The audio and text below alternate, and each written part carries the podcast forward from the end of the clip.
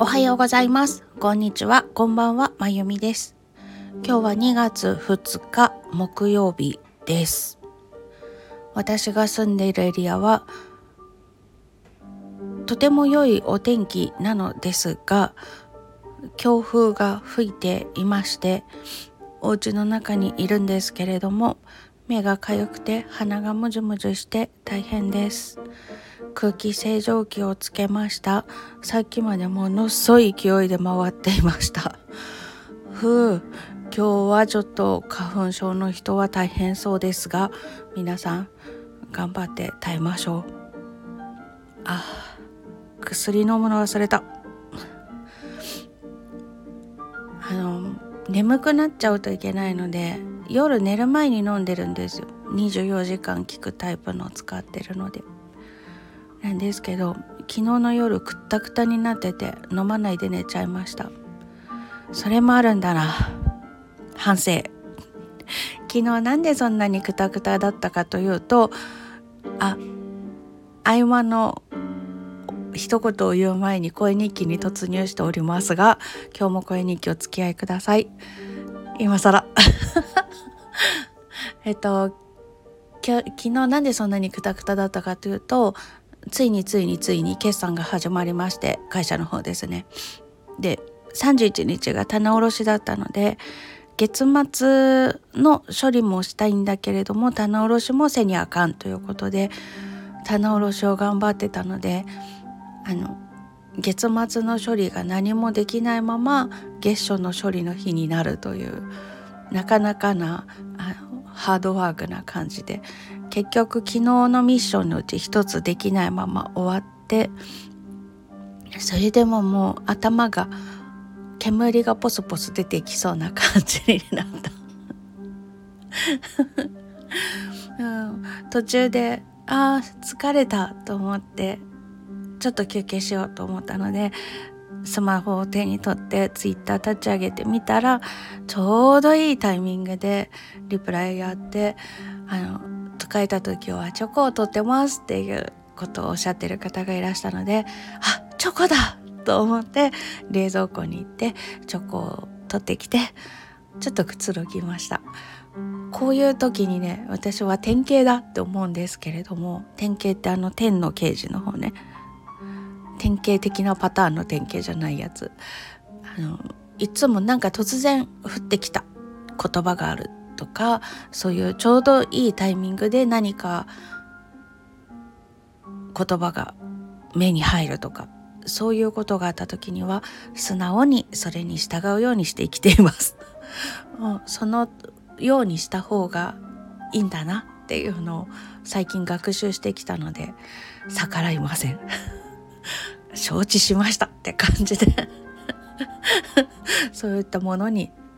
素直に言うことを聞いて生きてます。あそれにそんな困難をしててねすっごい疲れちゃって昨日は自分の方のお仕事をする気力もなかったんですよ。普段ってほとんどあ疲れたって思うことがないんですけれども昨日はもうほんと頭がチリチリしちゃってあこれは無理だってめったになく自覚しました。めったになく自覚したのって1月の中旬ぐらいにも1回あったなあの突然今書いている途中の Kindle 本を書こうと思っ前から書いてって去年の夏ぐらいに言われてあそうなんだなって思ってたんですよ。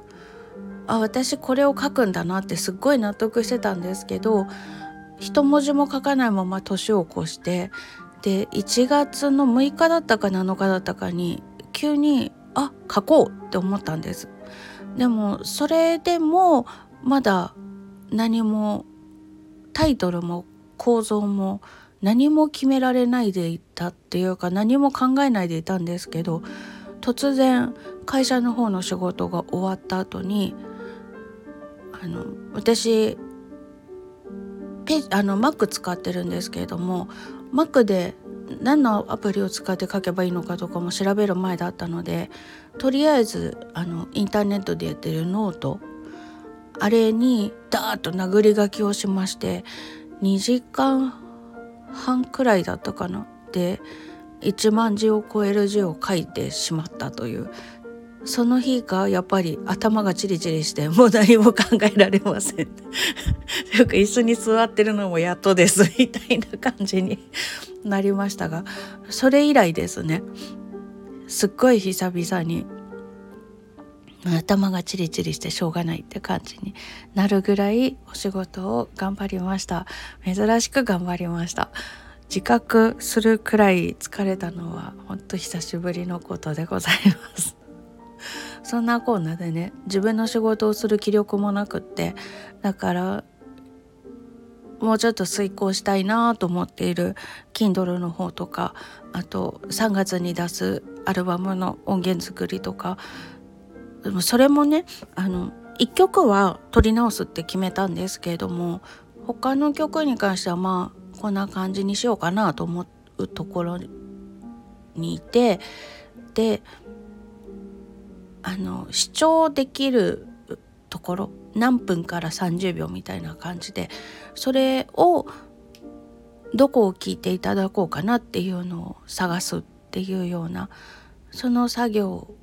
を残すところなんですけれどもそれをする気力もなくくったくたになりました。でもちょっと気になっていることがあるので